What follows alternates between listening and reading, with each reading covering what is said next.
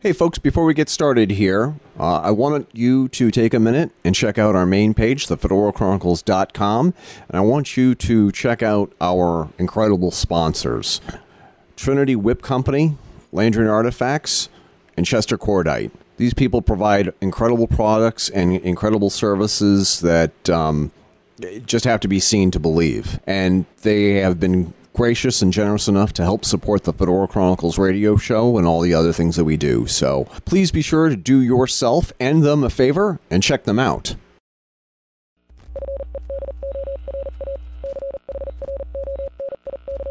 This is the Fedora Chronicles Network.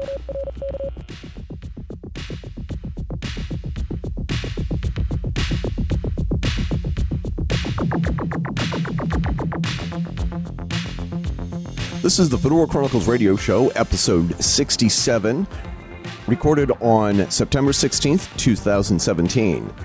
This time on the Fedora Chronicles radio show, John Pyka and I, Eric Renderking Fisk, talk about classic films. We start off the show by talking about the loss of original classic movies thanks to film stock nitrate degradation. You try and say that five times fast. And then we share our prayers and concerns for our listeners in the path of the hurricanes that struck the South earlier this month. Then John Pyka and I turn the conversation over to discussing whether or not the Back to the Future movies are actually diesel punk. Then we round out the show talking about how so many of you in our audience are creating really great content and how we can get that content out to the rest of our listenership. Thanks for listening and enjoy the show.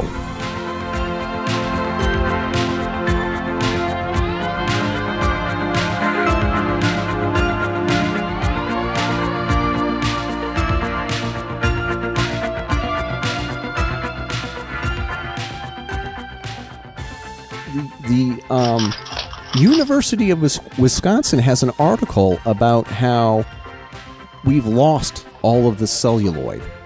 We've lost classic films that were literally on film um, because of the degrad- degradation of the medium that it was recorded in. We we will never get some of these movies back. They're gone forever. Um, and I don't know what to say about that, other than the fact that I'm brokenhearted. But there are movies that that we'll never see again. That are that are lost. Yeah. nitrate you know, film. I'm sorry, it's not celluloid. It's nitrate film. Big difference. Yeah, and and it is sad, and and unfortunately, we knew it was coming. Um, and you know that was say what you want about Ted Turner, that was one of his big initiatives with Turner Classic Movies was to preserve and restore those classic films. Thank God he did. Yeah. Um, but you know, is it enough? No. And so you know, there are some works of art that are lost to, lost to the dust forever. Um, you know, I, I don't I don't know what I don't really have anything to say about it other than you, are right. It's heartbreaking, and unfortunately, it, it, shouldn't be a surprise to anybody. Um, I wish there was more that could have been done to, to save some of those works. Yeah. And the th- and the thing is, I mean, what could we do? I mean, it's and it's not even it's not even our property, but you know, they you did the did the best that they could with the time that they had. Yep. So there's so then there's so there's that. Um, do we even want to talk about like the the uh, um, the weather? Do we want to talk about the weather? Do we want to talk about my because my I, am really deeply concerned about a lot of our our, our brother and and sister and is that even a word? Um, all of our fellow diesel punks. It is our, now. It is now. All of our fellow um, all of our fellow retrocentrics and diesel punks out there who are um, struggling without food and water and electricity, just the basic necessities down there. And it was just like uh, we've we've already give we've given twice to charity to try and help these people out. And the worst part about it is, is that here comes here comes Jose, and yeah, so well, a uh, friend of the podcast, uh, Charles Cornell, who you know was uh, part of the Agent Carter roundtables. Um, he did post on Facebook um, this morning that he got a report. You know, they evacuated, and uh, he did get a report that uh, their property is okay. You know, they lost a screen door maybe, but um, the house is okay and uh, no major damage. So you know that's good. Um, and, and, you know, I, I, just hope that those people who uh, who were in the path had enough sense to get out. Um, now, I don't know what it's like in Florida, but I I think in coastal areas, it is a requirement to have hurricane insurance yes. on your home. Yes. So, from from that from that respect, you know, thank God these people. Yeah, they may have lost everything, um, but at least they didn't lose their lives, and at least that insurance is going to cover their, you know, housing needs in the immediate future. It, it's, you know, it's it's a horrible thing to have to go through, but you know what? Here's kind of my my philosophy on life, Eric, and this this may explain a lot of why I do what I do to a lot of people when they hear this. I started out in this world with nothing. My parents gave to me but when I, you know, and when I graduated from college, I had nothing. I had a piece of paper that said I completed the course. And from nothing, I, I built what I had. And the worst thing that could ever happen to me physically is for it all to be taken away. Well, guess what? I've been there before. It, it's not you know, I, I, I don't look at it as, you know, the end all be all. Sure. Would it be disappointing? Would it be sad? Yeah. I, you know, I'm looking at my, right now, I'm looking at my library of Houdini books. And it's not the largest in the world, but it's it's a pretty complete collection. I'm missing a few, like two or three key books. Um, and it would it would be heartbreaking to lose them. But you know what? Books can be replaced. And physical you know physical property can be replaced. Um, what can't be replaced is is you physically, your your body, your mind, and um, as long as you have your health and and your wits about you, you know, I, there's really nothing to worry about in this life. That's my opinion. And so while while I want to help those people who are suffering loss, and my heart goes out to them, and you know I donate to the uh, appropriate charities, and you know participate in the church events that you know are designed to help those folks. At the end of the day, me personally, I I don't get I don't get caught up in it because I started with nothing. I'm going to die with nothing. You know, it's just another opportunity to start over again and, uh, you know, do something different, in my opinion. Um, yeah, I'm trying. I'm trying. I'm, I'm. I'm. God, how can I? How can I top that? The thing is, I can't. Uh, what I can say is, is that it's like everything I owned, I, I, I could once fit into a backpack. Um, exactly. and I and I had nobody to go back to. Um, a lot to do with the the bridges I burned. I'm not I'm not gonna I'm not gonna lie.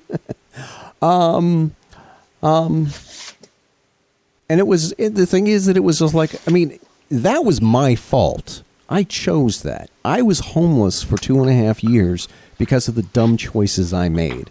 You don't choose to be hit with a hurricane. No, Okay, the, these these. But you but you can but you can choose how you react to it. Oh, absolutely. And how you move on. Yeah, and that's my point. Yeah, um, and I think that the thing is, is that if we can help these people, like I'm going through, I'm going through my house, seeing what I can find to send to people who are in need. Like, do I really need twelve brand new pairs of pants? that are that are size 3622 that I can't even wear anymore because I'm I'm heavy set. I'm not heavy set anymore. you know, send them along. Send them to somebody who actually needs them. So, but um, yeah, I, I, the the best news about this is that this is how uh, this is the the the only good news about this is that we get to demonstrate um, love and compassion for our fellow for our, for our fellow man, and um, and we get to see we get to see a side of ourselves that we don't usually get to see. We don't get to see our the, our generous side enough, and it's sad that it takes a tragedy like this to show uh, others who we can be and how great we can be. So. Well, anyway, see, that's what I did again. I brought I, I, I brought it down. I brought the energy down. So, um, so uh, here's a, so here's a perfect segue. If you could go back in time and change anything, what would you change? uh, I'd change a lot, actually, um, and and that is a perfect segue. So, I was thinking about this this week, Eric, and um, you know a couple of weeks ago, I guess you and I had a conversation kind of about, you know, the the properties and the the the movies, the books, the the music that kind of inspired our diesel punk and inspired and informed our style. And um, you know, there were some obvious ones in there for me. Um, Indiana Jones and the Raiders of the Lost Ark. Uh, you know, from a magic perspective, Harry Anders, Harry Anderson's Hello Sucker special on Showtime, uh, Untouchables, Michael Jackson's Moonwalker. But it occurred to me that one of my all time favorite film franchises had a really profound impact on the way I think about uh, storytelling and the way that I look at um, well, diesel punk in general, I guess. Uh, and there were there were two movies, um, and the first movie was Time After Time, with um, Roddy McDowall, uh, Mary Steenburgen, and it's uh, the time travel movie about Jack the Ripper coming to the uh, to 1980. Don't forget David Warner. This is one of David. Yeah, Warner's, David Warner. Yes, this yes, is yes, one of I, this is one of David Warner's best performances in a movie, I believe. Yes, yeah, it, great, great, great movie. Um, and that movie like started a fascination for me with time travel. And and there was another TV show. Um, the girl, the gold, the the girl, the gold watch, and oh, what was the third one? The girl, the gold watch, and everything. Pam, I think it was Pam Dawber, um, and it, it was a movie about this this pocket watch that would stop time, and and allow the person who had it to step outside of time. Um, it was really cool TV movie. I want to say like a CBS movie of the week kind of thing. Um, and again, fueled my passion for time travel. But it was 1985's Back to the Future by far that that just sent me over the top. And you know, I was thinking, why why is this not included on my list? Because be, because of the the time period that they keep going back to and the style and aesthetics, I, it occurred to me maybe Back to the Future could be included as a diesel punk film. Can it be, you know, one of those ones that someone says, "What is diesel punk?" Well, here, watch this, and it'll tell you no. But uh, let's think about this for a minute. In in my diesel punk, and a lot of us in the community, we extend the diesel era through to 1957 and kind of mark put the tack at the end of the era with the launch of Sputnik. Well, Back to the Future is centered around the events in 1955. The cusp. Yes, and and uh, the the sequels keep coming back to 1955. Everything, all of the action, or the ramifications of the action, don't occur because of things in the future or the present. They all happen from that point. What was it? August 15th, 1955? I believe so, yeah. Yeah, it's that point in the movie, 1955. And so you've got all of the the diesel era aesthetics in that era. Um, and, and if you want to say, okay, well, where's the, the Art Deco? Well, it's all around in the in the diner, the movie theater in town, uh, you know, the Texaco station. Um, Doc Brown's mansion was, you know, you look at the interior, it was a Victorian mansion, but all of his interior was Art Deco. Uh, Doc was wearing, you know, a 1930s style smoking jacket.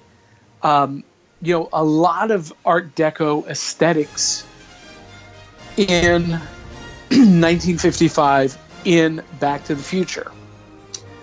But then the second thing that occurred to me as I was thinking about it was the 1980s in general had a was influenced heavily by the diesel era. That's when we got Indiana Jones. That's when we got Moonwalker from Michael Jackson. That's when we got the Untouch. Uh, I said the Untouchables or yes. no Untouchables. All in the 80s, early 80s. And when you look at 80s fashion, and I really had to to you know kind of look at this because I was an 80s fashionista. Um, but when you look at the 80s fashions, so much of it was derivative of punk rock and diesel era fashions mashed together. So think about some of the uh, classic characters in 80s films. You see a lot of fedoras, pork pie hats, vests, suspenders, um, vintage sneakers. You know, m- you know, maybe not wingtips, but you see vintage, you know, uh, Chuck Taylor Converse. Um, you see the the the pants that have a similar cut to the zoot suit pants. I'm talking about jeans primarily and slacks, but they have that that wide cut and that narrow taper at the ankles. And when you start dissecting 80s fashion, you start to see all of these influences from the diesel era mashed with you know the the rock uh, the, and especially the punk rock uh, influences but then above and beyond that the time machine itself the delorean and you know, I remember watching that movie, and I remember when DeLoreans came off the line. To my eye, they looked so futuristic. But you remember in Back to the Future when he first arrives in 1955 and crashes into the barn. yeah. And, and and you remember the scene where the DeLorean's headlights are on and the kid looks at the cover of uh, what amazing stories or yeah. amazing fantasy something like that and it and it looks almost identical to the science fiction art of that era. And it and it occurred to me all of a sudden holy cow DeLorean wasn't futuristic. The DeLorean was retro oh absolutely. futuristic. Absolutely. And and and he John DeLorean took his styling directly from the pulp science fiction of the 20s, 30s, and 40s. And so when you combine all of those elements in my mind, looking at Back to the Future, I got to say, this fits our aesthetic. Yeah. And it could be a seminal work. Well, I'm gonna I'm gonna say something because the thing is, is I, I, just tweeted. Well, I'm I'm writing about this, and you and you can follow follow me on Twitter at Fedora Chronicle. Because the thing is, is that they wouldn't allow the S. I don't know why they wouldn't allow the S. Um, Holly Gonzalez chirped in because I because I wrote what Back to the Future is a diesel punk. Could it be true? Yes. And Holly chimes in and she says it could even venture. You could even venture to call it Atom Punk. Now, I I'm not saying she's wrong, but I'm going to say something. The town where um, Back to the Future takes place. Um, it it really is a 1930s 40s style um, town and one of the things that I, Yep. I one of the things that I had noticed is that there is a lot of architecture that harkens back to that per- that period that is still in existence in Hill Valley. And one of the things that I have noticed, and it's a it's a it's a subtle thing, but the thing is, is that did you did you sort of notice that there's there's aspects to Back to the Future that's a homage or even a, a modern um, retelling of It's a Wonderful Life by Frank Capra, especially how Back to the Future centers around Hill Valley, while um, Bedford Falls is the center focal point of It's a Wonderful Life both I mean and the thing is is that you cannot have Back to the Future without Hill Valley and you cannot have It's a Wonderful Life without Bedford Falls. And and I think Wow, that that's a great point. You just like blew my mind just then.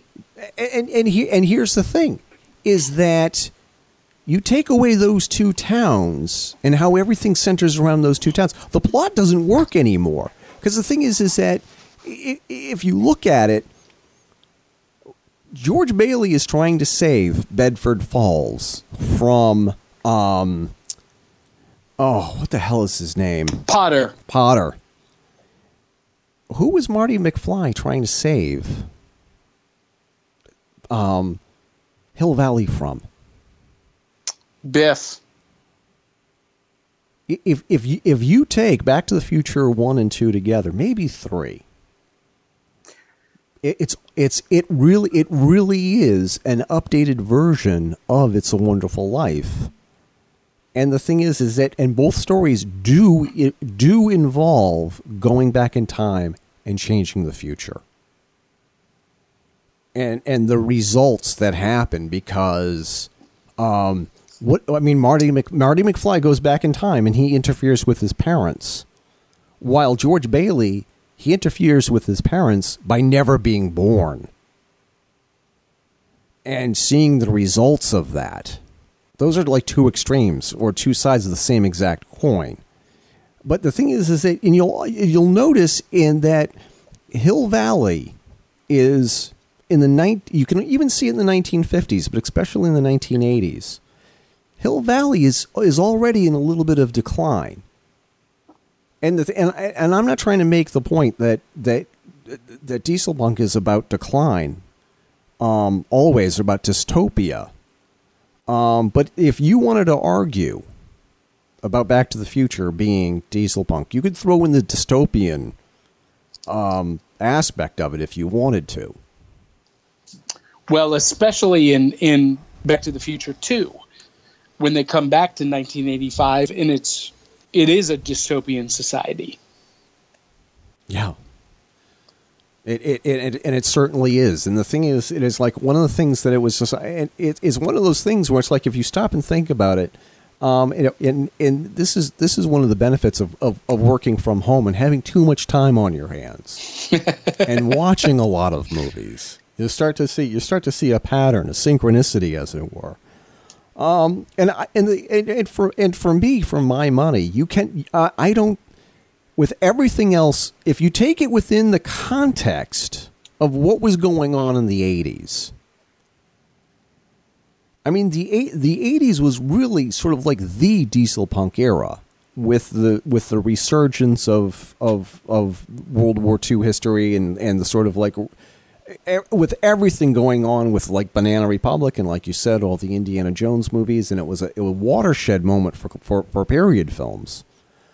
Um, and there was sort of this like we're if you were living in the 80s nostalgia was huge And yeah, it was. It, it, and and you could because the thing is is that things were things were really bad back in the 80s in ways that I don't think kids understand. I mean, today could be the day that the, the, the Soviets and, and and and the Americans somehow push a button and it's all over. If Ronald Reagan accidentally hits the big red button, it's all over.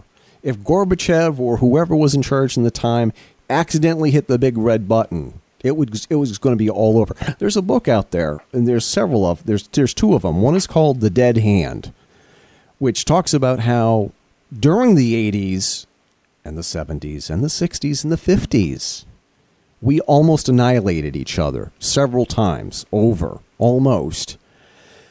And then there was uh, another book, um, Command and Control, and it was a PBS special that they did. Whereas um, there was a fire in in, a, in a, a missile silo, and there was an explosion, and it could have been enough to detonate the warhead in the middle of I think it was Wisconsin. And and and and there was these constant sort of like we had an, a, a nuclear power plant not too far from where I lived. It was literally in you could actually stand on certain hills and you can actually see Vermont Yankee nuclear power plant from where where I lived. If you're just standing on the right hill in the right season, um, you could see Vermont Yankee, and um,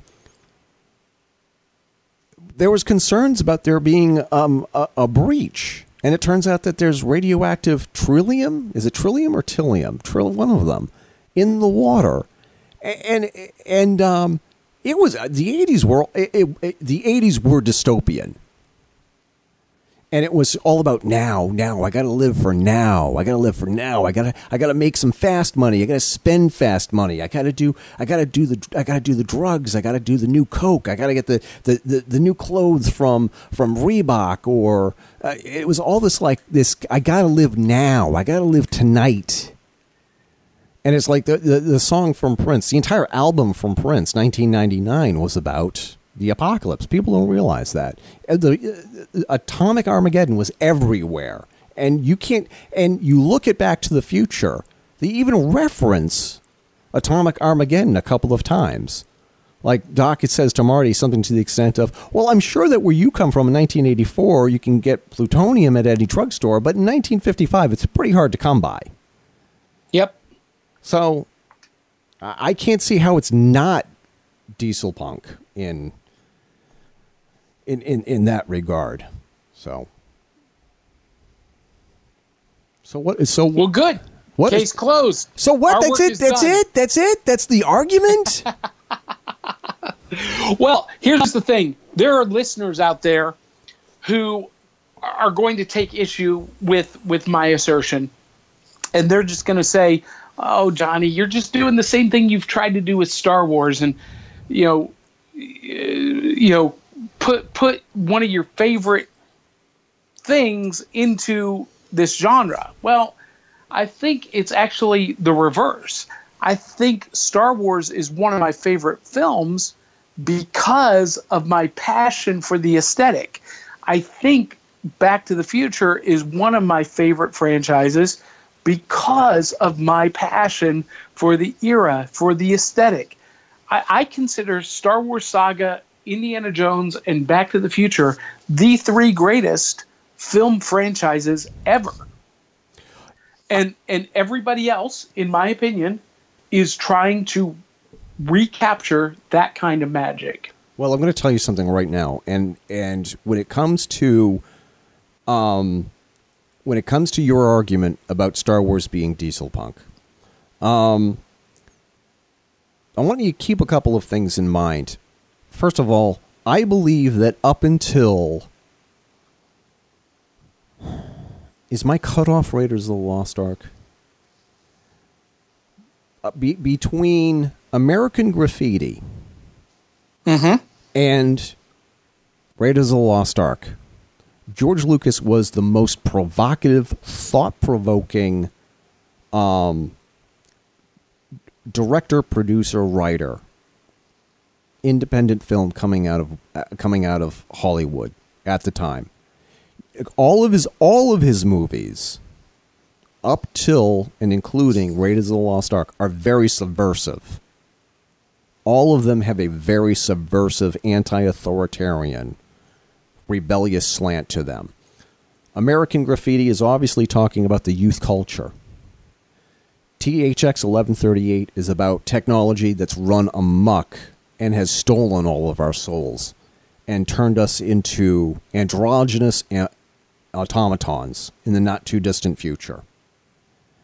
Um, the original Star Wars, George Lucas threw all sorts of things into into the original Star Wars that so many people eh, Star Wars Episode 4 A New Hope, whatever.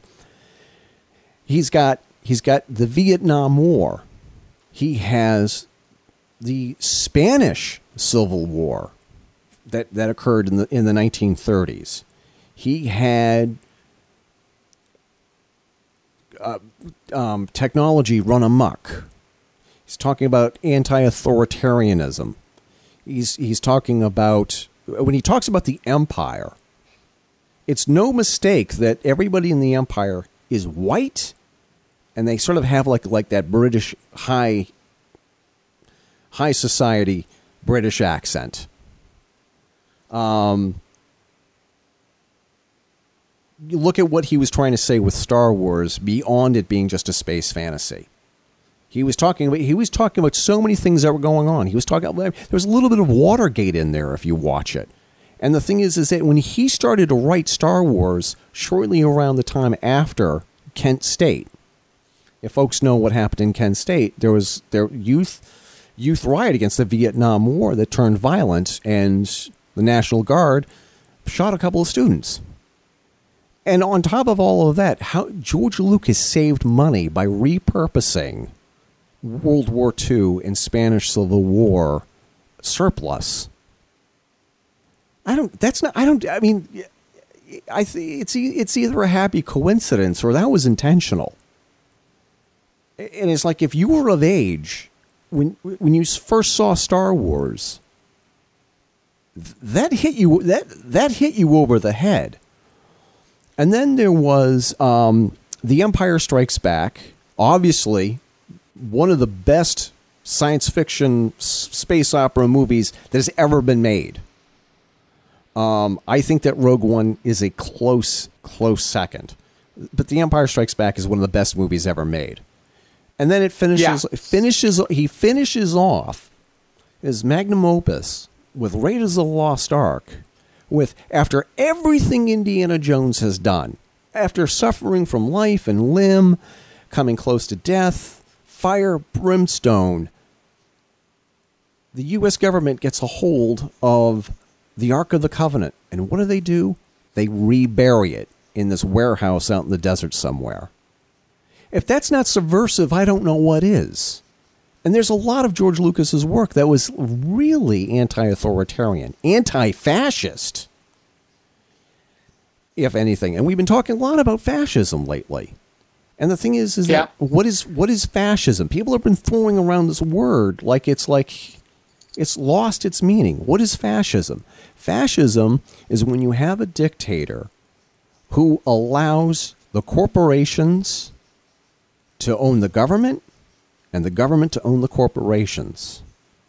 And in this national socialistic movement, you are nothing more than you're either a stormtrooper or you're an imperial officer or you're one of the you're you're working in the spice mines of Kessel doing who you know blasted into who knows what i mean that's that that's what a, what a lot of people are worried about happening George Lucas had said something about that with his with his first two Star Wars movies. Then he had to go and ruin it with Ewoks in the third movie. but uh, but there's funny. But there's but there's so but there is so much. There's so much about what George Lucas was trying to say about what was going on in society in the late 70s, early 80s. Whereas is like when Han Solo is being dropped into you know, in frozen in carbonite, there's a message there. There's a message there. And I think that he was trying to say something with Han being frozen in carbonite, not only because Han, not only because uh, Harrison Ford was not ready to sign on for a third film, but I think that I think that with Han Solo being frozen, I think that what he was saying about or in the early '80s, the counterculture movement was being put on ice. Hmm, that that's interesting. You know what? And kind of segueing to Han Solo. You know who I think Han Solo was modeled after? I'm flattered if you think it was me. I, I, I'm flattered if you think it's me, but it's not. Go ahead. Rick from Casablanca. Oh, absolutely. Han Solo is who Rick would have become. There's there is a great I have not had the courage to actually find it. There is an actually a novel out there called As Time Goes By, which is supposed to be about Rick joining the French resistance after putting Elsa on a plane. I haven't I haven't had the courage to read it because the thing is my version of what happened to Rick after Casablanca is far better than anything you could put on, on any movie. I, I think. And I think your version of what happened to Rick is is far better than whatever they could put. Leave it alone. You know, that's what I that that's what I think. But Yeah, yeah. Well, and uh, even I'm looking at the cover of Casablanca right now, of the DVD, and uh, In- Ingrid Bergman's character is so clearly Princess Leia. They had the same dynamic. yeah, It was almost this uh, forbidden, flirtatious love. I don't know. There, I, you know what? I, that's that's someone's doctoral thesis right there. Yeah. Someone listening to this show needs to do a compare and contrast of of Casablanca and Star Wars. Well, for that matter, for that matter, uh, you know, all of the Tatooine scenes with Luke and and you know his his homestead was shot in Tunisia, which is a stone's throw from Casablanca. Mo- yeah, Morocco. And, and all, yeah, yeah. So you know, it's it's just a stone's throw from Morocco. The architecture is very similar. We, I mean, Mos Eisley Cantina is Rick's Cantina. Uh, yeah, yeah absolutely. Holly Gonzalez, if you're listening, this is a this is a paper for you. I, I, because the thing is, is that uh, Holly, Holly is, uh, she's, she's sort of like come back from from the netherworld, and she, she is responding to a lot of, uh, a lot of posts that I have have put up. Um, we get, but we got to have um, Paul. Um, we have to have Holly on the show sometime. Before I before I wrap this up, because I'm just about ready to publish this article and it's uh, it's going to be it's an ongoing it's going to be an ongoing series. But the, here's the thing: I don't want it to be just me, okay? And the ongoing series it's going to be it's it's called tentatively on becoming Diesel Punk for whatever month this is.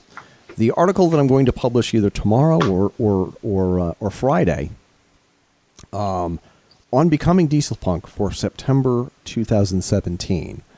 And I think that because every month we should have a, just a moment of renewal for Diesel Punks. And um, this is where I'm going to leave the show. And what I wanted to know is um, from you, John. Are we in? Are, Yes. Are we in a period of, of, of renewal right now? Are we at a point where we need to renew ourselves in the realm of diesel punk? That's an interesting question. I don't know if I have an answer for that. I will say that we are in an in a state of transition. And and by that I mean we are seeing some of the uh, we're seeing the ball being handed off to different people. We're seeing, you know, some of the folks who brought us to this point kind of not not leaving, but you know, kind of falling away or taking a break. Um, you know, we, we're seeing a new, I don't want to say a new generation, but just, I guess, some new faces or new voices, uh, you know, echoing the, the, the clarion call out there. Um, so I, th- I don't know that we're, I don't know if we need renewal or if we're in renewal, but I do think we're in a definite state of transition. Yeah, yeah, I do, I do too, and I think that the thing is that um, I th- I think we have a great opportunity here. I think we have an opportunity here to actually like reach out. I mean, and this is one of those shows where I want to come back to and I want to re-listen and I want to revisit some of these topics. And I really want to I want to challenge a lot of other people to sort of like especially people who run conventions. Especially when they have the the, the theme of alternate history you know what? Reach out to us. We're not that hard to find. If my crazy if my crazy ex girlfriend from the 1980s can find me, anybody can find me. I'm sure that uh, John. How many John Pykas are are there out there? Big Daddy Cool. How many are? How many of them are out there? I don't know. So reach out to us, John. I want to give you the last word. Well, uh, you know, just to let our listeners know, uh, this is uh, a new commitment from Eric and myself. We've been uh, talking about this a lot. And, you know, even though on the uh, Diesel Punk podcast, we are pretty much putting out new content on a weekly basis with the different syndicated shows that we're doing, my solo show, the monthly roundtable. Both Eric and I really felt like it wasn't enough for the the combined voices to be heard. So we we are making a commitment to do this show, this joint production of the Diesel Punk podcast and the Fedora Chronicles once a week. So you guys are going to get new content, new musings, and you know sometimes it won't be nearly as heavy as it was tonight. Sometimes it'll just be lighter, talking about the latest book or movie that we read, but it'll be more frequently than once a month. And, you know, Daisy and Larry will be joining along as they can. Um, and, and we'll be having guests like Holly that Eric just mentioned. I wanted to try to get uh, a time that we can get Anders Blix on the show, Eric. Yeah. Um, you know, but right now, you know, Eric mentioned, are we in a spot of renewal? Well, maybe we are maybe we are because Eric and I have made the commitment to do this once a week and uh, to bring you guys more diesel punk content and uh, to really to really evangelize the genre and and be the ambassadors that that we hope we can be. And so I'm going to leave it with that. There's good stuff on the horizon, and um, we encourage you guys to stay in touch with us to you know, share your feedback on Facebook, on Twitter, send us emails. There's so many different ways to do it. You can do it through the Diesel Punk Podcast fan page, through the Fedora Chronicles fan page, Fedora Chronicles group, the Diesel Punks group on Twitter, you know, via email. It, it's not hard, like Eric said, to find us. So uh, post your comments post comments on iTunes, give us good reviews, really help us reach a bigger, broader audience, and let's let's commit ourselves, not just Eric and I, but you, our listener, co- commit yourself to really helping us spread the diesel punk goodwill and uh, the good news of diesel punk, and um, that would be great. That's really all I got to say, Eric. You know what? The only thing that I could add to that is tell us how we can help. Seriously, how how can we help? How can we how can we help the diesel punk community? Uh, what like, well, I'm sure that there's some author out there who wants wants us to help them promote their book and or absolutely art. Come on the show. Yes, yes. Do not do not be shy. Do not wait for us to find you and invite you. Um, you know, we, we've had authors and artists on the show, um, and, and we'll continue to do so. But don't think that you have to wait for us to ask you. Come ask us. Hey, John. Hey, Eric. I got a new book coming out. Uh, can I can I come on the show and talk about it? Absolutely, you can. You know, I just did a review of Dan Cooney's Tommy Gun Dolls graphic novel, and he was on the show uh, about a year and a half ago. He'll be on the show again. But you know, don't don't wait. Reach out to us. Let us know because we you know we try to stay in touch as much as we can and and have our pulse on the uh, community as much as we can but we're only two guys so uh, we need your help as listeners as fans as creators the other thing i would say eric is listeners can help by sharing these episodes share the Diesel Punks group on Facebook, share the Fedora Chronicles groups and pages on Facebook. Invite anyone you know who has any kind of pro- proclivity to, to this genre. Invite them, tell them about it. Say, hey, come join this community. Um, by you sharing and, and posting and cross posting, that's going to help us a lot. And then the third way you can help is is financially. And and I don't mean just us. Yes, Eric and I both have Patreon pages. Um, you can become a sponsor. You can sponsor the Diesel Punk podcast uh, individually at dieselpunkpodcast.com.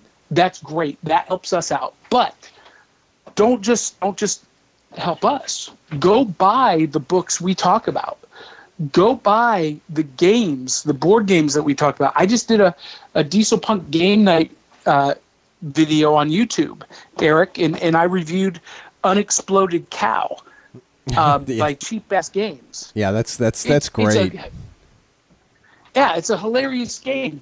Go buy it.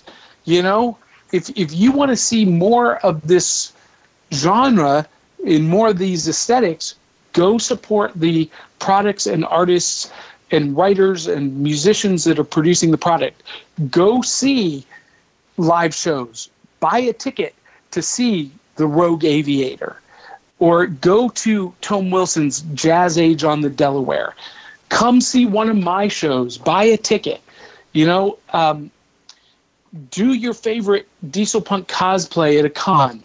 Reach out to conventions like Wizard World and Dragon Con and, and your local Comic Con and say, hey, we want you to bring in these guests. We want you to bring in Big Daddy Cool and the Bombshell Kittens. We want you to bring in Johnny and Eric to do a live podcast. You know, uh, just do your part to share and support and and get the word out. And um, that's that's really all we can ask. But if uh, everyone listening right now would take 30 seconds and, you know, post like William Jackson, I'll, I'll just call him out. He's probably the best supporter of the diesel punk genre there is out there. Everything we post, he shares to his network of friends and family. If everybody listening did that, uh, we, diesel punk would be an unstoppable juggernaut. So that's how you can help. You know, financially, by sharing and supporting the artists that uh, do diesel punk. I'm, that's Anything else, Eric? You know what? Um, follow John. What's your Twitter handle, real quick? Uh, BDC Magic that's my personal one. You can also follow us at Diesel Podcast.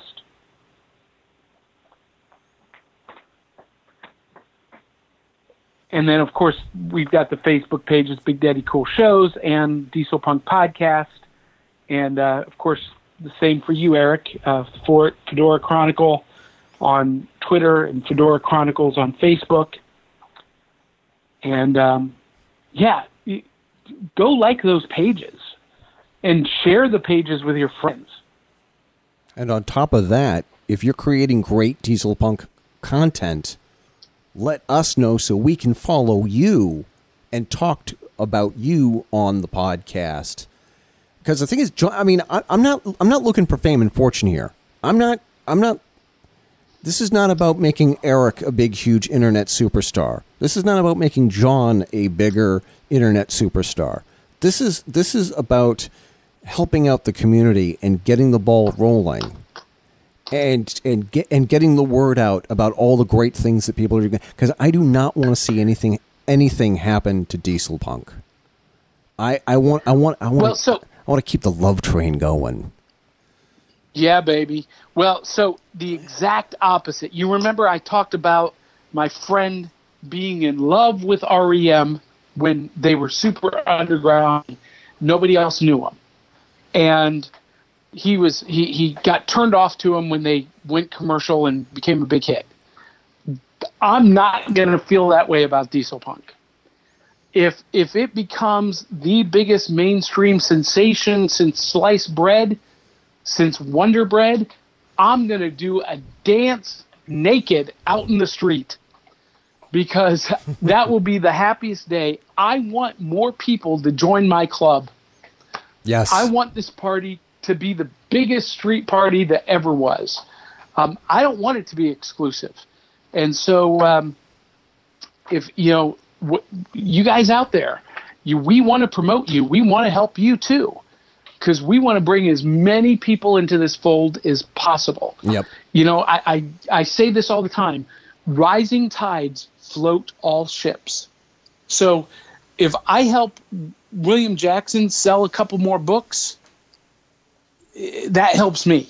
Yep. If if we help Georgina Elizabeth, you know, sell more pinup prints, that helps us because it, it builds the community and it builds the genre and every everybody benefits.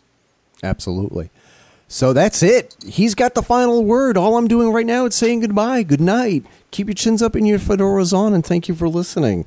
So until next time, Johnny, take it away. Swing hard, swing often. We'll catch you on the flip side. This has been another episode of the Fedora Chronicles radio show. You can learn more about us, our guests, and our topics by going to the Fedora Chronicles homepage, thefedorachronicles.com, and click the link or the banner for the radio show. Be sure to check out our supporters and friends of the show who keep this podcast going. Trinity Whip Company.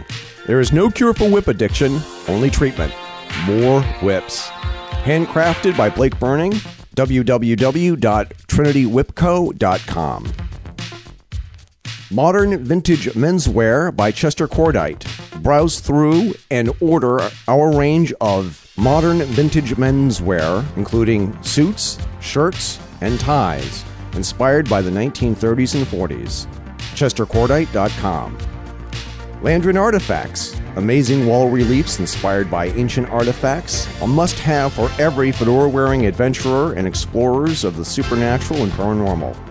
LandrinArtifacts.com.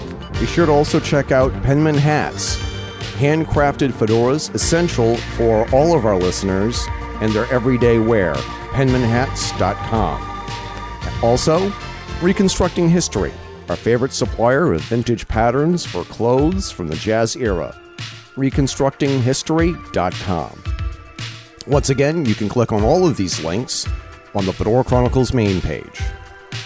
So until next time, this is Eric Renderking Fisk signing off. Keep your chins up and your fedoras on.